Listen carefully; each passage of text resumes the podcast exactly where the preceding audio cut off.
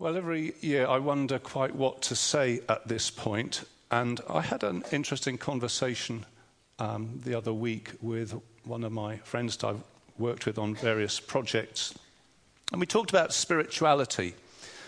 And although Brighton is uh, renowned in the census, I think, for being the main stronghold of the Jedi religion, I think that's correct, isn't it, uh, on the national census? Um, but there is a lot of spirituality in Brighton, and I thought, talking to my friend about this, what sort of spirituality does the Christmas story have to it? What does it say into a, a town, a city, a culture like ours? What sort of spirituality is Christmas? So, my first thing to say is I think there is spirituality in Christmas. And I distinguish that from gullibility. Gullibility is when you believe anything and everything that anybody tells you, any daft thing. I don't think Christmas is a daft thing. There is a spiritual content to it. And I think probably most of us would agree that life is not just about stuff and things. And if we come to Christmas, I think many of us would say it isn't just about the amount of Lego that kids get or the amount of iPods and i whatever they are that we get in our Christmas stocking. There's more to it than that. And I would like to, to uh, put forward the case that if we miss out spirituality from Christmas, we've really missed something very, very important. So, what sort of spirituality does Christmas have? So, my first thought on this is that it is person addressing. And you might think, well, that's a very, that's a very strange thing to say. What, what I'm trying to say from this is that the God who is behind the Christmas story is a God who speaks to people. There's a God who speaks to people. You think of the angel coming to Mary and speaking to her and her situation particularly.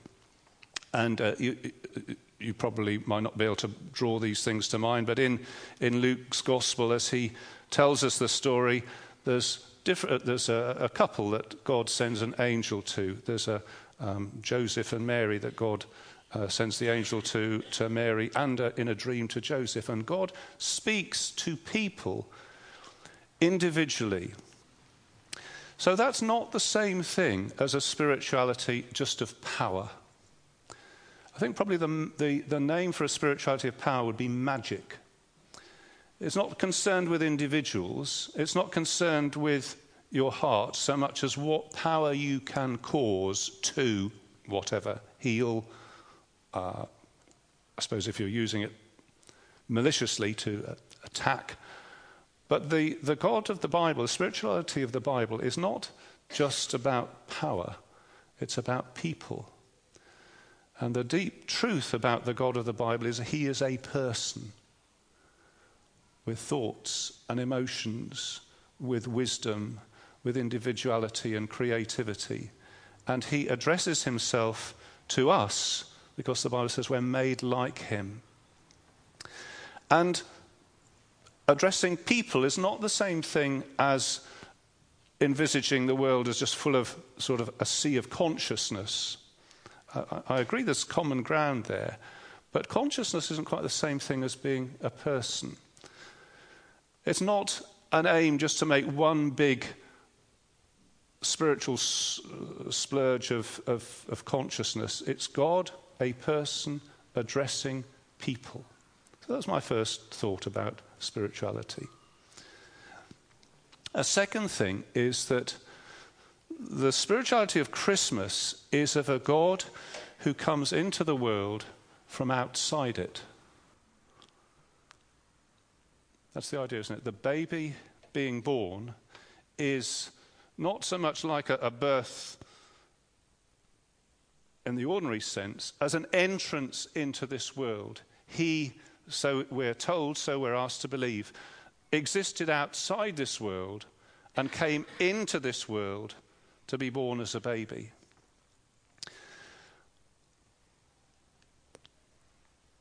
That means an awful lot about who God is. He's not just like us, He's not something that we have made up, He's not a created thing. He is outside and He has stepped into our world through Jesus Christ. And such a God can't be um, proven or disproven by science. Uh, science has to do with the stuff in this world, uh, measuring it, uh, assessing it, and so on. But the claim is that the God that we're talking about in this spirituality is a God who is outside the world and who steps into it in this particular way. So if you are thinking, oh, I've got this all sewn up, God doesn't exist, I'm going to ask you, and I think this Christmas story asks you to think again about that. How do you know he doesn't exist? What sort of tests do you think you can use to prove that? Because all the tests that we can muster are inside this world. But the God who we're thinking about at Christmas lives outside this world and comes into it. It's like living at the bottom of a, a mine and saying there's no such thing as daylight and, uh, and trees. Well, if you live in the bottom of a mine, you're not going to see them, are you? Here's another thought the spirituality of Christmas is embedded in history. And that's why we had those readings to show us, to remind us that the coming of Jesus as a baby is not just a one off thing linked to nothing, meaning whatever you want it to mean. It's actually part of a very complex and rich tapestry running through history, starting at the beginning of humankind, uh, as we read, and working through as God chooses to work through different families, different individuals, and a particular nation it pleased him to do that.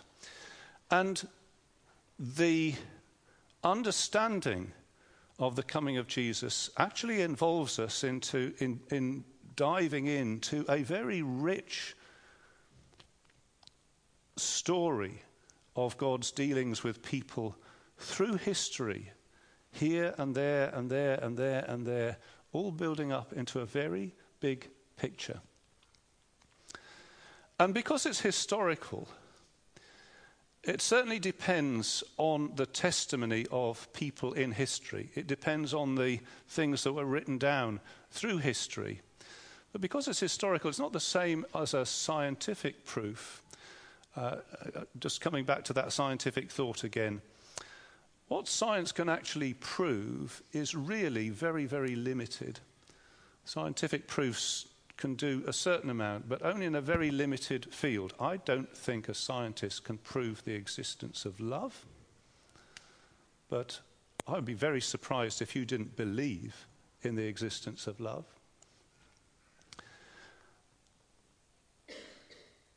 The spirituality of Christmas is embedded in history. And it's fundamentally about rescue. So the angel says, that Jesus is a savior.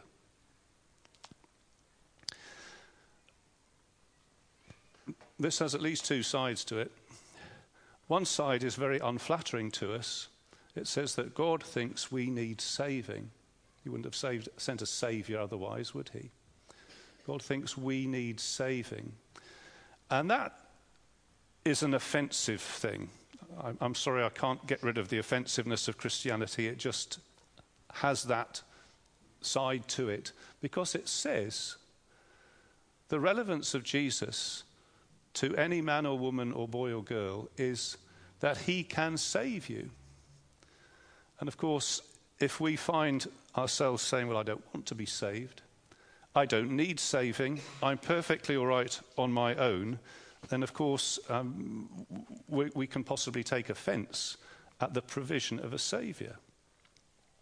And the sort of salvation that Jesus comes to bring is in the realm of moral and spiritual redemption.